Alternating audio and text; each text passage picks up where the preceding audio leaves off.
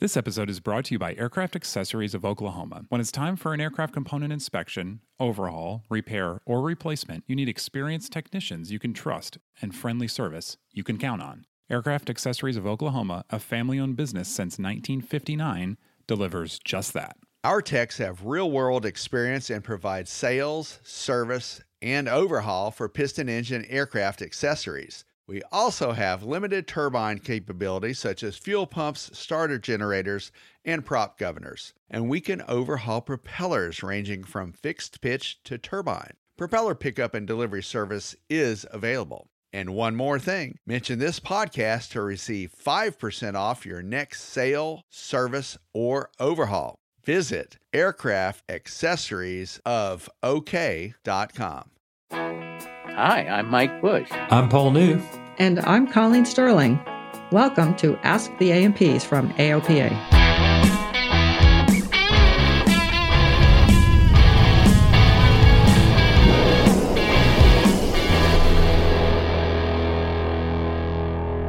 Ask the A&Ps is where we try to address any and all maintenance questions that come our way. So if you have a question, reach out to us at podcasts at aopa.org. And if you like the show, subscribe on Google Podcast, Apple Podcast, Spotify, or wherever you get your podcast. If you'd like to get on our email list for our monthly newsletter and weekly maintenance stories, just grab your mobile device and text the word SAVVY, that's S A V V Y, to 33777, and a mailbot will uh, ask you for your email address and add you to our list. Again, text SAVVY, S A V V Y, to 33777 to put yourself on our list. One of my A&P students got his tickets. He went through the the check ride, the examination, the practical over a year ago, and and then has been going back and forth with the FSDO and Oak City and Airman Standards, trying to get his paper so that he could uh, get into a program at a school. What paper is he? Does he need? He needs I mean, when I a temporary took- license. when And I took my A&P practical, it expired. The, the, the oh, I see. Yeah, it He got expired. a temporary, and he never got his licenses. He never got. He took his A April Oh, of last year and his P in the summer. And then uh, there's you know it's just been back and forth, and you can't get into the FSDO. You you you know they won't answer the phone. They don't answer emails all the time. Oak City says it's the FSDO. The FSDO says it's Oak City. They both point to the DM, uh, the deep, uh, the examiner. DME. And, and DME? It, DME, yeah. And it just goes around and around. And this poor guy finally got somebody to change some digits in a computer and issue the temporary uh, again. And hopefully he'll get his permanent. Another temporary. Yeah. But it was just painful. He was about to call his congressman and say, Can you do something? Which is a final desperate move. I, I just, you know, this not being able to go into a FSDO and talk to somebody face to face without an appointment is, is painful. And not answering the phones is equally painful. and not necessary. That's None a of 9 that is- 11 thing, and it just seems so passe. Can't we yes. go past that now? It doesn't, it's not helpful. I can, if I can go into a drugstore and, and, and fill a prescription or, Yeah. you know, talk to somebody at the DMV, why can't I go into the FAA? Well, I, I know most of the FSDO inspectors are working from home still. Why? Well, at least I know that's true at the San Diego FSDO because I had some. Did they stop paying rent on their offices and they don't have a desk anymore? I mean, I don't know. I, it, I, I, there's I- just no reason that I can think of. I'm for sure there are no FAA people listen to this podcast. I know. I don't want to make So, any enemies. And Go again, right ahead. I might not know the entire story, but from the end user perspective, it's, it's very painful. I mean, we need mechanics out there. We need we need pilots out there. People are having trouble scheduling check rides for the same reason that the DPs are either not working as much, or there's not as many of them, or they're pricing themselves out of the market. But uh, the pipeline those- is getting squeezed. those temporaries are like good for 60 days or something. I think so. Yeah. Yeah, not that long. No, it goes quickly. So, anyway, I, I hope this is a local problem and not a national problem. I wonder if that's going to affect flight instructors and stuff who, who have to do that every two years. Uh, yeah. Um, Yeah, you know, you go you you go through a flight instructor revalidation clinic, you get a temporary, and then you're supposed to get the real one in, in the mail. Now, I will give a shout out to our local FSDO. Last year, when our IA certificates were up for renewal, one of the FSDO people came out to the airport and had lunch with all of us and signed our stuff. You know, Wow. he said, "Hey, I'm going to be out here, and I'm happy to Oh, sign." they, any-" they, they've always done that. It's, it's Yeah. Where I'm Well, based. I thought that was always- Very nice, and I would buy the guy lunch. You know, I mean, They- I, they that was off- extra they- effort. they take over the airport board conference room and and we all troop into the airport to get our IAs signed off every two years. Yeah, Back that's, uh, that's great. pre-COVID, when uh, every now and then they would just come by our shop and Really? do it on the Yeah. spot. Yeah. oh, that's nice. Boy, that's that's good service. Well, Yeah. you know, they they did an inspection while they were here. They used to really like. They, No, maybe, maybe in other words, a two-edged sword. yeah,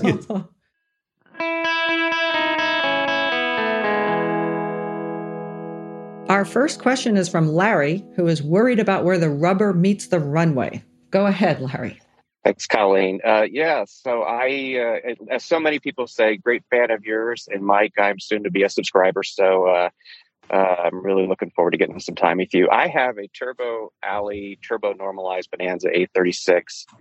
And due to the supply chain challenges last fall, I needed to replace my main tires, and my A&P said, "Hey, you can get six ply in, I think, two months, and you can get eight ply in two days, or something like that."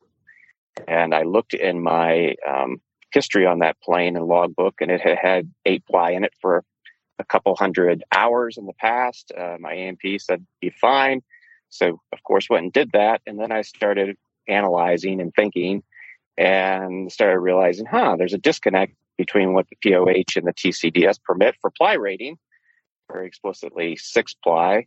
But when I go look at the Goodyear specs sheet, it seems to require, you know, that uh, the six ply six ply wouldn't be strong enough for the gross weight limit that the Turbo Alley modification gives us. The STC gives it four thousand pounds. In other words, the POH was for seven by six six ply, rated at 3,660 something pounds.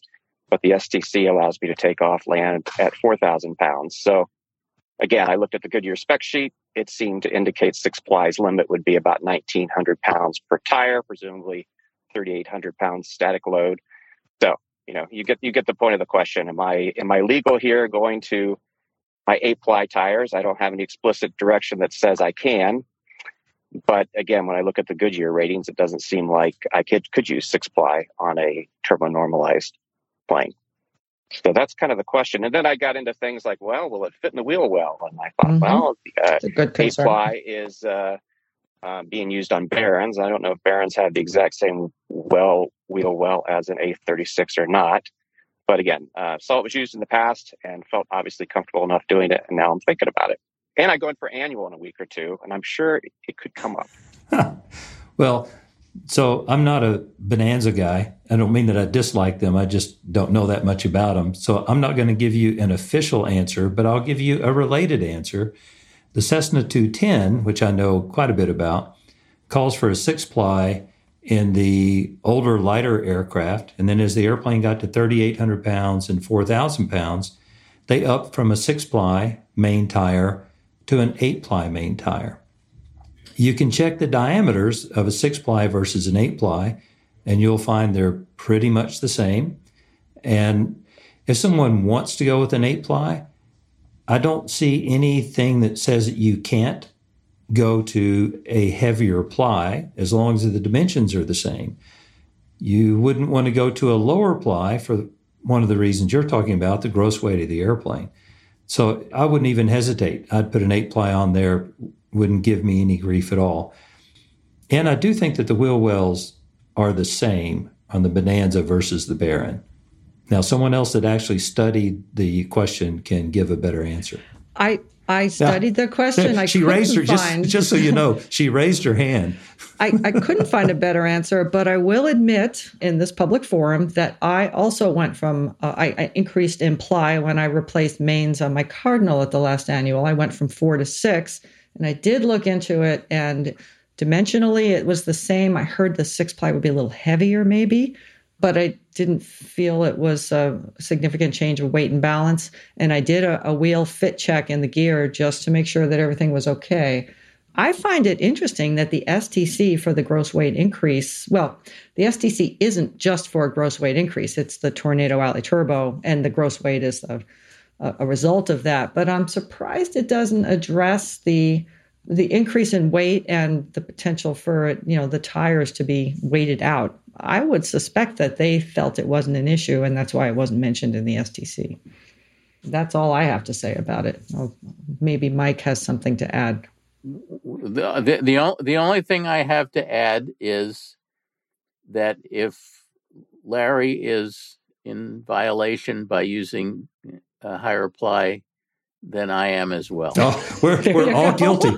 All four of us are guilty. Uh, and, and, You're in good company, in. Fact, in fact, what was it? Six months ago or something? Uh, I don't know if you recall, but I, I, I wound up having getting a oh, that's right tire down at Hawthorne. Yeah, and I was in exactly the same situation. The the the, the book specified ply rating for my airplane could only be procured in Texas, but they had lots of the the next higher ply rating in California. So guess guess what I put on the airplane. and actually, I went to the Desser site and looked for your tires, and they are completely sold out of all the models. Yeah. Uh, so you're yeah. right, and I'm yeah. I, all I can say is milk your tires, guys. They're they're all on a ship in Long Beach, probably. along with oil filters and a few other things, yeah. cylinders. I don't know.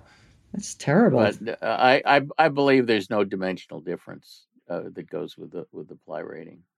I, I think the the dimensions are specified by the TSO. I yeah, think, and I was even looking at if it's inflated. It doesn't seem seems that it those those dimensions are at full inflation. I believe so. I think I think I'm okay on the uh, pressure as well. Yeah, use the TLAR system for that inflation stuff. You know, you get it close. TLAR. Here we go again. this is the Tennessee uh, no, language no, no. requirement. no, you know, pick, pick a spec. That, that, looks about right. That looks, that looks about, about, right. right. Yeah. If you inflate it and they look kind of flat, uh, not like your other ones did, then maybe you want to inflate it to a higher spec. Yeah, I, I yeah, I think I think the higher ply tires do call for higher inflation, and and I always use a higher inflation in my airplane because on the theory that overinflation is a lot less bad than underinflation is. Yeah you, yeah. you, always want to err on the high side. Err, err on the high side. Cute. Oh, That's I didn't good. mean that as a pun, but. Thank you guys so much. Super helpful. Always appreciate it. Yeah, yeah I mean, kudos, question. kudos to you for catching that and uh, thinking through that problem. It's pretty analytic. Oh, overthinking. overthinking. Well, there you go. no, but that's good. I mean, you're you're involved. That's awesome. Yeah, very good. Okay, well, care. thank you. Thanks for calling, Larry. Bye. Our next question is from Randy, who is scouring the world for the right engine. Go ahead, Randy. I, I bought a, uh, a, Continental IO 360 ES engine from uh, a guy down in, in Guatemala City. Uh, and he shipped it up to me. There's no logbooks. You know, the, the serial number says that it's from a 2006 Cirrus. And so the, big question is, and, and, it doesn't have any any magnetos on it, so uh, you know it has been sitting in a, a, pretty humid environment down in Guatemala City for a, a little while. I don't know exactly how long. Don't have any logbooks. Can I run the thing? I mean, can I put it on an airplane and, and fly it, or do I have to tear it apart? What kind of airplane are you putting it on? Well, I, am apparently not a Cirrus SR20, yeah. which is what the engine was intended for. Correct. I've got a choice, either a Skymaster or a uh, Cessna 175. Wow. What, what, kind of approval basis do you have for putting that engine on those airframes? That that got to get one. That's that's another part oh. of the oh. question. You know, I've oh, got to get an approval for it. Uh, okay. But, but uh, you know, the first part is what I need to do to this thing. So, and, and to back up a little bit, the approval basis for 175 would be it's not the type certificated engine, but they did put uh, IO 360s on the the same type certificate, you know, with the T41s and the and the 172 XP. So that's that's the way I'm headed with that. Well, one of the things that strikes me just you know always hits me right off the bat because I see this sometimes. There's no total time for this engine, and the FAA wants you to track total times. No, they don't. Well, isn't that listed in the? Uh, you got to have the total time of the airframe. No, you do not have to make, uh, keep track of time on an on an engine unless the engine is one that is required to be overhauled or replaced on a certain timetable, which for Part 91 operator it isn't. Yeah, that's always details. I lose look at look details. look at look at 91 uh, I am. That's where I'm 417 going. Yeah, and it says you have to keep time for components only if they're tracked. only if they're life limited. required. But I was thinking, in, in law, it's okay. Uh, y'all go ahead. I'm gonna. I got to So, look the, something so there's absolutely no regulatory reason that a Part 91 operator can't operate an engine with unknown time. But there's all kinds of other details So, that he but, needs to but know. you really wanted to, you really were interested in more in the safety aspects, right? Sure, absolutely. I That- don't, that- is that the basis I, I don't for want your this to be my last flight. Yeah. okay, whoa, well, whoa, whoa, but but Mike, what about things like ADs and 337s and all that stuff that he has no idea if they've been complied with? I mean, the engine's not legal, right? I'm It's not, aware of any ADs that are based on time and service on a on No, that but engine. But how do you know? I, I don't know this engine, but let's say it had an oil impeller that needed to be replaced because it was the wrong material. You wouldn't know unless you opened the engine up if that AD had been complied with. well, he'll have the engine opened up. So well, isn't that isn't that true? I mean, if if if if somebody brings an airplane into Paul's shop, how does he know that all of the ADs for internal stuff in the engine have been complied with? All he He's got he's got maintenance records that show it. He's got a list of ADs and their compliance records. But this engine has nothing like that. So during his teardown, to take care of that though, before he installs it in the airplane, some A&P is going to take the engine apart, put it together, and, and document everything and Yes. comply with all the airworthiness directives. So that would take care of that. Colleen, are you taking the position that if an that if an aircraft has lost logbooks, we run into lost logbook situations all the time. I'm s- I'm uh, only saying that- that he that has you- to that- verify that the ADs were complied with before the engine is can be signed off to be airworthy. Well, if he was that's already- true. Yeah, if he was intending to do an overhaul, then it it just will happen when he does that. But he didn't say that. Right. I'm proposing, you know, could I just put it on the airplane and and and uh, put some new mags on and um, you know run compression checks, stuff like that. You mean just bolt it on as is? Yeah, that's what he wants to do. You're going to have to do a little research, or some the mechanic that signs off on this installation, because he's the poor he or she is the poor person that has to make sure this is not a suspected unapproved part. They get all the responsibility for that installation, so they're going to have to satisfy that the airplane is airworthy, not airworthy, that this is an acceptable thing to put on the airplane. So, uh, you know, they'll have to satisfy themselves that what they're putting on and signing off is going to be okay to put on there. So they may decide they have to do an AD research. At some point, you're going in for an annual inspection. That will have to be done. Are either of you aware of any internal ADs on this engine that that, that would that that happened sometime after 2006 when the engine was presumably rolled out of the out of the Continental factory? I don't know. I haven't done an AD research on that engine in like Right, but, but 15 years. in in all likelihood there are no there are no such ADs. well, probably not. Uh, you know what? What cylinders are on it? Uh, you know, are there any ADs on those cylinders? I mean, I don't well, know. I'm, I'm, I I'm haven't looked. assuming I'm assuming that that that's all the original stuff. I don't know that for sure. Obviously, Well, that's the thing. That's what you have to look for. You know, as as the installer, that's what you don't know. So you don't know what you don't know till you look. yeah, I would agree with that. for you know from a safety standpoint, I think that I would probably be inclined to pull the lifters and take a look at the cam through the through the lifter bores because that's such an easy thing to do. And I would definitely be inclined to pre-lubricate everything up the yin oh, yang. Oh, yeah. And and in particular, you could pre-lube the cam through the lifter bores while the lifters are out. Or just fill it up with oil and turn the engine upside down a and few and and and then and then I would go fly the engine, and if it's not making metal after hundred hours, you be, you dodged a bullet. And if it is making metal, you tear it down. But again, I, I, I this AD thing, I think it would be worth researching whether there could possibly be any ADs that were not complied with. Because if the engine was manufactured in 2006, I think the likelihood that there are any applicable ADs, unless it you know had ECI cylinders put on or something like that. All the more reason to put it on a Skymaster instead of a 175. I just I just want to be a fly on the wall when he asks for that field approval. That's what I want to do. You Yeah, want to do what? With what? Well, there you go. That sounds like a solution. Better than better than I expected. We'd say. So Well, now I, i- in the end, I may tear it down anyway. But yeah. Okay. Well, that sounds reasonable. Okay. Well, be safe and thank you for coming on the show, Randy. It was an interesting question. thank you all for your uh, your comments and your discussion. It's um, a great show. Really appreciate it. Thanks, Randy.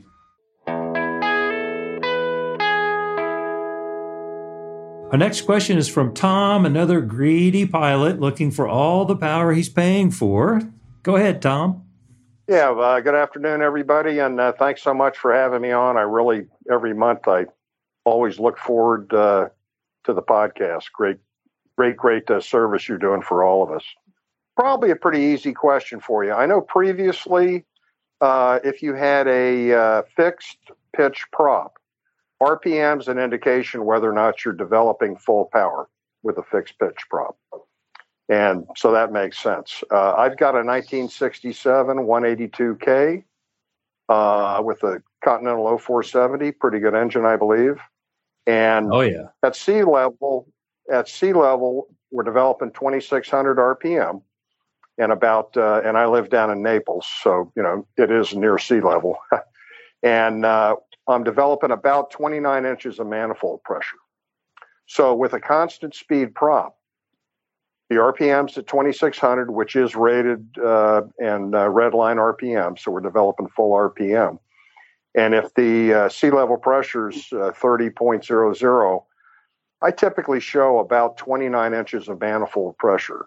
So I would assume manifold pressure, since the RPM is where it should be, is an indication of whether or not I'm developing full power. And if that's the case, if I'm only getting 29 inches of manifold pressure, uh, is that because uh, maybe uh, airflow inefficiencies or something like that? It's Well, about normal. Yeah. Uh, you're losing a, a little bit through the induction air filter. You're losing a little bit more uh, going through the venturi of the carburetor. There, there's, there's, I mean, there's inevitably some, some restrictions to airflow going through there, and and losing one inch at, at, at full powers. That that sounds that sounds pretty good, actually, doesn't it, Paul? Yeah, that's about normal. So my, my first question was, T- what- TLAR. T- that's all right, TLAR. That looks about right. um, so what's the? Uh, That's a new one. I haven't heard that one. That's oh yeah, we use that system all the time, but only when the situation bears the the, the most you know intense scrutiny. So what what gauge are you reading manifold pressure on? Well, actually, I've got the uh, steam gauge, the manifold so- pressure gauge. But after listening to you guys, Uh uh, my partner and I, my uh oh, uh, yeah, it's all your fault. Uh, my partner and I just finished, and he is an A and P, but he's an A and P by license only. So we know what we should do and what we shouldn't do. And uh, we actually uh, just finished installing on our own a uh, JPI 830 oh, uh, okay. we did have a uh, we did have a really good uh, A and I on the field who uh, uh, helped us a little bit. Emphasis on little bit, and uh, so it's really working perfect. So to answer your question, how do I know what the manifold pressure is? Uh, we're Two using the steam gauge, right? Two ways, and uh, and they agree. and they agree. Wow, that's Yeah. amazing. So he does know what his manifold pressure. He does. is. I'm impressed because you know the old analog gauge the the needle width is about an inch and a half. So I just wasn't wasn't sure what you were reading me on. But yeah, an inch below uh, ambient pressure is actually not far off of what I- I typically see. Good. Yeah, and and again, there are there are ine- inevitably uh, some some losses uh, from outside ambient going through the first of all the induction air filter, then making a couple of turns in the air box to go from horizontal to vertical, and then going through the carburetor, which is a restriction. Absolutely. Yeah, But that's that was that was what I was wondering. Your your manifold pressure, though, to part of your question is that absolutely is a, an indicator of power capability on that engine. It's your primary for power. Yeah, yeah. Unless you're lean at peak. oh, that's right. well, half of his engine is going to be lean a peak, so I don't know how but, you're going to but, calculate but he's, that one. But he's prob- probably not lean a peak when he's at full power. So hopefully, well, not. hopefully not. you know, I just want to really thank you guys. Uh, what an awesome podcast. And I appreciate the input on my question, but uh, it's so great to have you guys as a resource and as a, uh, you know, I was a commercial pilot, but that doesn't matter here. But uh, we won't hold that against you. it, right. And believe me, I understand that also. Uh, but I just want to thank thank everybody, ladies and gentlemen, uh, for what you guys do. It's a fantastic thing, and uh, please keep keep uh, keep doing the podcast for us. Okay. Uh, Happy to do it, Tom. We appreciate the call today. You're very welcome. Thank you so much for your time, everybody. Bye bye.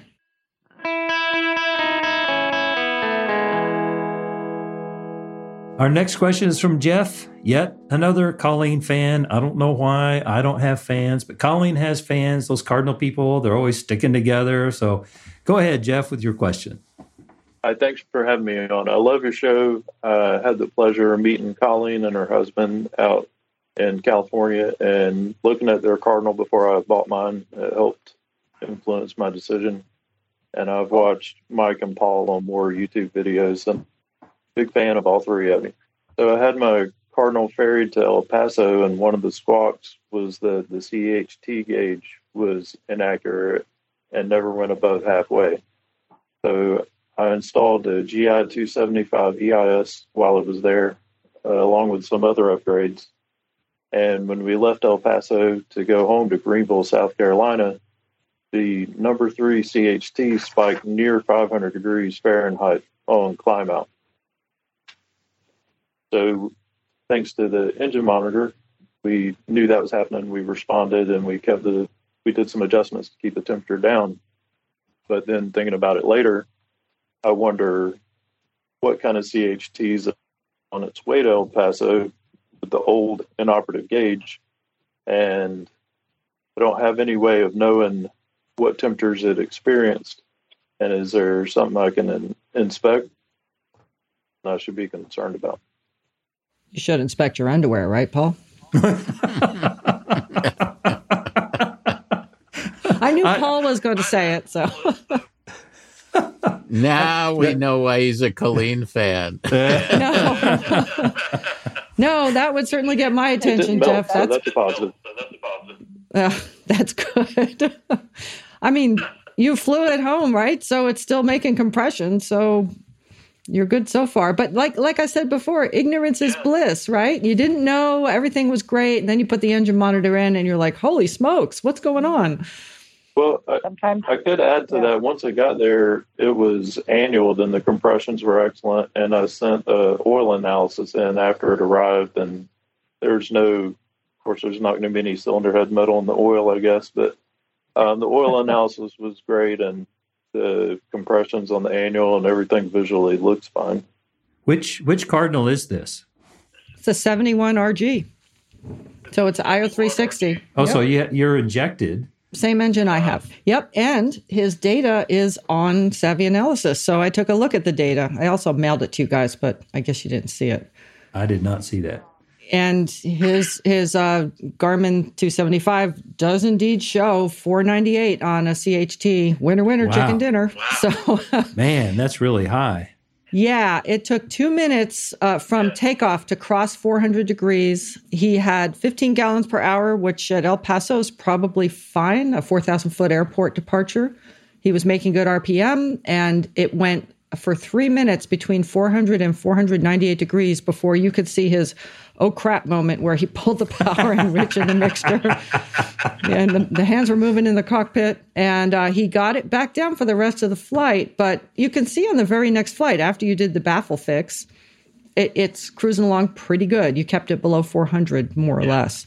My recommendation would be first of all, to stick a borescope in the cylinder and look at the piston crown if the thing gets too hot and it starts liberating metal, the metal is not going to be coming from the cylinder head. It's going to be coming from the piston. That's the most vulnerable thing in the combustion chamber. So what what we tend to see with overheated pistons is is corner melting or, or around the you know the edges of, of the piston. So look at that very carefully with a borescope. Also, be alert for for uh, any kind of a pockmarked appearance on the piston crown that might be in, indicative of of uh, of detonation. If the piston looks okay, you're probably okay. The the other concern we have with uh, with very high cylinder head temperatures is the integrity of the head to barrel junction of the cylinder. But Lycoming cylinders have very, very robust head to barrel junctions. I can't even remember ever hearing of one coming apart. Unless the the engine has ECI cylinders on it, there have been some problems with those in the head to barrel junction area. But if it has Lycoming cylinders on it or superior cylinders on it, I would not be concerned about the head to barrel junction. But take a real good look at the piston. And if the piston looks okay, you probably dodged the bullet be happy you don't have a Continental in there because you would have exceeded the maximum temperature for sure. Yeah. Continental's red line about 460. You didn't even pass red line, come to think of it. Well, not on that flight, but the problem is, it was just what you were talking about before. Yeah, this airplane been flying around with no cylinder head temperature instrumentation whatsoever. And so the wonder is, well, if it happened like this on this flight, I wonder what happened on the last 10 flights. Yeah, I don't know. If you don't know what the CHT was, it, does it really count? It's like calories at the buffet. they don't list the calories there. It's it like if count. The, the, tree falls in the forest and there's That's nobody right. there to hear it, right? right? What did we do before engine monitors, right? we were happy. It was a blissful existence. We didn't know why we kept changing cylinders all the time. We just yeah. knew we did. Good questions, Jeff. Well, that was easy. yeah, that was.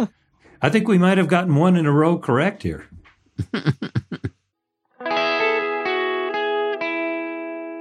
Our next question is from Ron, whose airplane is making everyone duck for cover. So, uh, welcome to the show, Ron. What's happening? Hey guys, uh, long time listener, big fan. Um, I own a nice 172P model, as you can see behind me here, and I've owned it for about seven years. It's been a great airplane. But in the last year or two, every time the fuel levels are maybe probably a lot about below halfway after every flight, two minutes after engine shutdown, there's an incredibly loud bang that uh, anyone in the area will hit the deck, and it it uh, no one can figure out what it is. It sounds like someone took a bat and just hit the top of the wing as hard as they could. So I've got brand new fuel caps. The vents are all open and uh, nobody can seem to figure out what's going on. Well, so okay, this is kind of fun. I don't know that I have the right answer, but I've made up something really good. So we'll see if you like this. Uh, so he doesn't want a made up answer, Paul. I heard that. I heard that. No, no, this better, sound... better better be good, Paul, because none of the rest of us have a clue here. All right. So in your 172, you have one vent on the left side, on the left wing, correct? Right behind the strut. And that vents for both tanks. You have fuel caps that vent, but it takes about 3 Hg for those to actually open. So when you're flying, the top of the wing is in basically a vacuum, or we'll say low pressure. So it takes a lot of change for that to occur. So you have to have a way to replace the fuel that you're burning with air. That's what the vent tube does. You've said you check the vent and the check valve, I assume, and that those check okay. So you have air coming into the tank. We feel pretty good about that because one of the things that I've seen before is that you'll have a restriction in the vent and the tank will actually try to collapse because there's a vacuum. As the fuel goes out, there's not enough air coming in to replace it.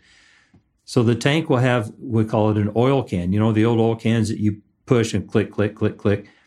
So if there's a vacuum on the tank and the tank partially collapses and it's a metal tank, then when you stop flying the airplane and air comes back in, it will pop back into place. It's usually not that loud.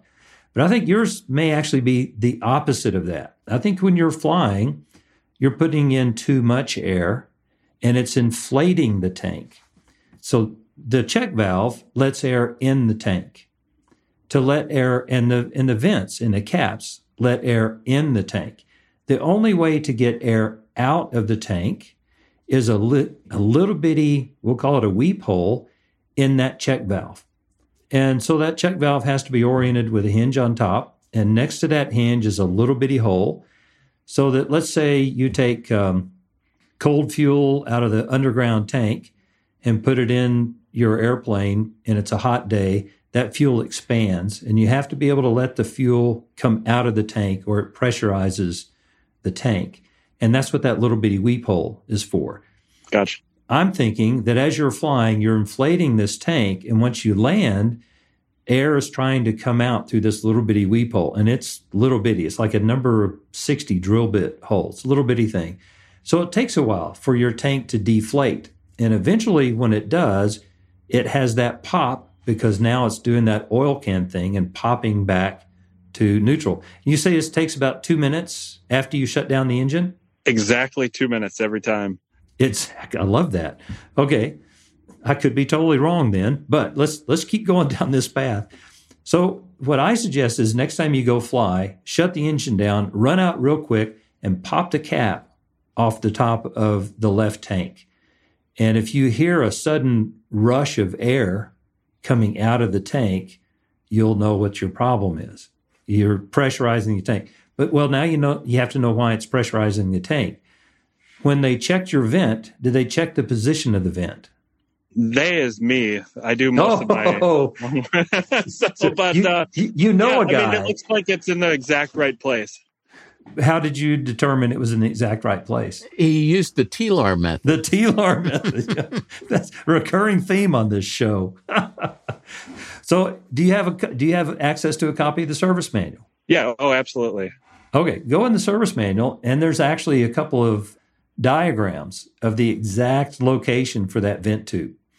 And it's real weird. I've seen them in all sorts of different places, but Cessna actually measures the position of some of those vent tubes down to a hundredth of an inch. Now, nobody in their right mind is going to measure it that close, but it is really important that it get in the right place. If it's too far into the slipstream, you overpressurize the tank and the tube is exposed to possible icing over. If it's hidden too far behind the strut, it doesn't pressurize the tank at all because it's in the turbulence of the strut. There also is supposed to be a foam uh, seal around the upper strut cuff fairing. But anyway, double check the position of that vent tube. That seems to me to be the most likely thing. Uh, but definitely, the next time you get out of the airplane, jump out really quick and pop a cap and see if you hear a, a rush of air. Now, the problem I have with this, I'm visualizing this in my mind's eye, Paul. and and he, he he's going to shut down the engine, jump out of the airplane, go grab a ladder, start to climb up to the top of the wing so he can open the cap. And as he's getting to the top step of the ladder, the tank's going to go bang and he's going to fall off well, the ladder. He may, so he may he actually, if he does that, he may, belt or something. he might actually get to see it happen if he's quick enough. Yeah, I'd like to do that. I'm, Yeah. I might mi- mount a GoPro up there and see if I can capture it. so, do you have the steps and handles? I don't see any handle on the plane there. So, you don't have the step? I don't have the steps or handles, but I can get up there pretty quick. Okay. All right, uh, You're young. You can do that. quicker quicker than two minutes. That's the quicker than two part, minutes. Right? yeah. But So, be Paul, sure you're, the, you're convinced it's fuel, right? It couldn't be something like a binding flap that lets go at the exact same time each time he. well, I mean, I, I can't, if a bang like that coming from a wing, there's just not much out there. You've got skins and ribs and stuff like that. So it just, yeah, but something's got to, what's going to make a bang sound? The, the flaps aren't moving. And I assume, do you raise the flaps after you land? Um, I yeah, they're always raised by the time it's parked. So Yeah. I raise them right after I the wheels are touched. And I mean, could he? Does he have a fuel selector where he could select one tank or the other, or just do something different to verify that it doesn't happen by the time he's parked? Yeah, you could, but popping the cap off is way more fun. See, Paul, the, the, the other thing that concerns me is, is it might it might be the opposite. It might be that the tank is it's got a vacuum in it, and the the reason, most likely reason it would have a vacuum in it, would be if the vent interconnect line was somehow plugged up because it, because the vent only exists on the left tank and and the vent interconnect line that runs between the left tank and the right tank over the the top of the headliner there uh, is essential for venting the right tank. So if it somehow got plugged up with something, that, I then, did have the vent interconnects replaced four years ago. Ah, that that's yeah. the problem then, right? Yeah. So wait, now, do, where's the bang? Is the bang the right side or left side? I thought you said left side. No, it's uh, the right side. It's the co-pilot side. Uh, yeah, that very well, because there's no other way for air to get in or out of the right tank. Well, it can get into the right tank through your your cap. It should. So, but you said you replaced the cap. The caps now, are both vented and they're both brand new. Yeah, so that that shouldn't be an issue. And those cap vents are those are like emergency vents only, right? They're backup vents. They're not. Yeah, they're backup normally, vents. They normally don't pass anything unless there's a right significant pressure differential between the inside and the outside. I think it's about 3 Hg. So on the ground, they should open pretty easily. They're just little rubber poppet things. And you said it's only with half tanks. Well, it's it it's more pronounced when the tanks get lower. Yeah. So yeah, I mean that makes sense. Whether it's a vacuum or pressure, either one, you're going to find out when you jump out and take that cap off. If you beat the oil can pop to the punch, you're going to hear the air when you when you pop that cap off. And so you're going to know whether you're looking for a ventilation problem, which is almost certainly the issue. You, you've got some ventilation issues going on with the tanks. And this, you know, this is a thing Cessna's been trying to resolve ever since they started building airplanes. All of the strutted wing airplanes have this. They ended up in 79 on the 182s with the wet wings. They went to a vent tube on each tank and they still have troubles. Uh, it, different troubles, but you know they still have troubles. I don't know why they have so much problem in the design, but it is an issue. And yours, uh, 78s and older for pretty much everything, is is heightened for exactly what Mike said. You have a, a connector from the right tank to the left, and that connector from the right to the left is is the only source, and there's only that one line. So it's it, it is a problem. But yeah, jump and get that cap first. That'll that'll confirm that it's a vent problem. Whether air rushes in or rushes out, either way, you'll know. Sounds good. Thank you very much. Yeah, thanks for the question. If you're in Oshkosh, be sure and stop by the mobile tiki bar. The mobile tiki bar. Where oh, is we, the mobile? We've, we've, got to stop by. There. We there, will be we there. Will, we will be at. Oshkosh you don't know what you're asking for. So. Paul is a bottomless pit when it comes to mobile tikis. Wait, I, I, don't. We don't even know where the mobile tiki bar. We'll, well, it's it. mobile, so we'll we'll find it. We, we'll find. Colleen knows how to find things.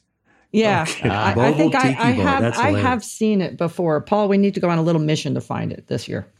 We'll be yeah, on a mission. Absolutely. So yeah, Ron, we will find you at Oshkosh. We'll be there all week. We'll find you eventually. Awesome. Sounds good. Keep the mustache. That's the only way we're going to know it's you. For sure. Thanks, Ron. All right. Thanks, guys. See you later. So long. Our next question is from Robert, whose engine is burning oil nearly as fast as he can add it. Go ahead, Robert. Okay. Thanks, guys, for having me on the program today. Yeah, I have a Cherokee 140, PA 28 140, and now it has begun using a lot of oil it's just about one quart per hour of flight. Not only expensive, but I was just concerned that uh, it may go downhill from there or whatever. So I didn't know. I thought I'd just ask that question: what to, what would be your first choice of action on that kind of problem? Well, if it wasn't a Cherokee 140, I'd say carry a couple of cases of oil in the back, but the Cherokee 140 probably can't lift that. So uh, we'll, we'll, I think we're going to have to do something about this. well, do you have do you have the back seats in it? yeah. okay. Well, yeah, you don't have room for oil then. Um, Okay, so so your your your mechanic suggested a top overhaul, right? Which Oh. Yes. pulling all the cylinders off. Well, that that's kind of the last thing we'd like to see done because we don't like to see cylinders come off, and we particularly don't like to see them all come off. It's kind of highly a pretty risky procedure. So, you know, the first thing that we need to do is figure out high oil consumption is always a cylinder problem, but isn't necessarily an all of the cylinders problem. So we'd like to try to figure out which cylinder or cylinders are the culprits here. And there are a couple of ways of doing that. One is to stick a borescope in and see if there's like a lot of oil puddling in one cylinder, which would maybe give you a clue that that, that cylinder was was the one that was problematic. By the way, the the with all this oil consumption going on, the the the consumed oil has to be going somewhere. Are you seeing a lot of oil on the belly uh, behind the breather? No, I am not. It could be sooty under there or something. I haven't really. Okay, well, there, there. I mean, there are really two cases, uh, and you need to identify which of the two cases you have. There's the most of the time, high oil consumption is caused by the crankcase getting pressurized from blow by past the compression rings on one or more cylinders, which blows a lot of oil mist out the, the engine breather and winds up with oil belly, uh, you know, oily belly syndrome. The other possibility is the oil is actually getting burned in combustion, in which case you don't see the oil on the belly, but what you see is is um, kind of a black, oily appearance on the inside of the tailpipe, as opposed to the the nice dry tan appearance that we that we normally want to want to see. So by just observing the belly and the tailpipe, you, you should be able to determine which of these two cases that you're dealing with. Do, do you have an idea on that, or do you need to go take a look? I guess I'll need to take a look. It was a heck of a bad coincidence. About a month ago, the a hole came in the oil line leading to the oil cooler, and it just uh, blew oil everywhere underneath, and it took us a lot of soap to clean that off and replace that those two lines. But that was just a coincidence, I guess. I thought maybe after that happened, it was going to use less oil, but it it ke- keeps using the same amount. Well, So I, these- I, you, I stand corrected. There are three possibilities. It can either be blowing past the rings, it can be burned in combustion, or it can be leaking out. But Yeah, usually, when it's out. leaking out, it's pretty obvious because it makes a huge mess. So yeah, are that, these- that did happen one day. I went around after a flight, and on the left hand side there was oil all over it. So it was all, it was an event all of a sudden, and then we fixed that. Yeah. And uh, you just have bad luck. So Bad is luck this with the oil. are these the flexible oil lines to the cooler that the AD references? I don't know about the AD, but they are the red. They are red. Had that red material over Yeah, it. the, the fire sleeve, yeah, the flexible lines. There's an AD that for the remote mounted oil coolers, you have to check those hoses. So you want to make sure that that gets done. But it, nevertheless, I don't think that that's really the issue. So a quart an hour is enough to coat the entire airplane. One quart, I'm telling you, you park the airplane and it'll leave a beautiful silhouette of the airplane on the hangar floor. And Yeah, no, it's not. very It's not anything like that. I mean, we Okay. cleaned it from that hose problem, and I mean, I haven't actually got up under there, but I'm around it checking fuel and so forth, and I don't think there's anything like that under there. Yeah. It seems to me like a, if this happens suddenly, I have had several cases where the oil return through the pistons gets clogged, and we'll often use a, uh, a ring wash as a way to identify which one has done that. Yeah. Sometimes it fixes it, but sometimes it doesn't, but at least tells you where the problem is. Yeah. So there's, you have oil in cylinder walls, and that oil has to return back to the sump. And if that return path is blocked, then all it can do is burn the oil in that cylinder, and that can make a drastic change in the oil consumption. So you can do a ring wash where you put a concoction of liquids into the cylinder with the valves closed and bring the piston up on compression. This is like doing a compression check, but with liquid. And the oil, or excuse me, this concoction of liquids should just flow through. You should be able to pull the piston up to compression, and all this liquid just flows through and it goes down into the sump. But if you've got a blockage, it'll come up and it'll make like a hydraulic lock. You don't want to blow the cylinder head off with it, but it may clear it. Sometimes you can get it to clear, oftentimes it doesn't. But what you've done now is you identified the one cylinder that needs to come off, maybe two, instead of all four. And no, it doesn't mean you need to do all four. You know, let's let's do one if we can and save an awful lot of effort and exposure. Absolutely. Yeah, good, good. And and in, in some cases the, the the the ring wash actually will will solve the problem. But if if it's very very badly sludged up, the ring wash may not be able to resolve it. But at least it will tell you which cylinders uh, are are the ones that are causing the problem. We've written up a, a really good detailed description on this ring wash procedure because a lot of mechanics are not familiar with it. And the URL is read my lips here. it's it, it's it's bit.ly slash solvent flush. Well, thanks so much, guys. Uh, very helpful. I love the program. Well, thank you. And I hope you solve that problem soon before that oil consumption bankrupts you. I know that's right. I know that's right. Yeah. okay. You take care, Robert. Bye bye. Thank you. Good luck, Robert.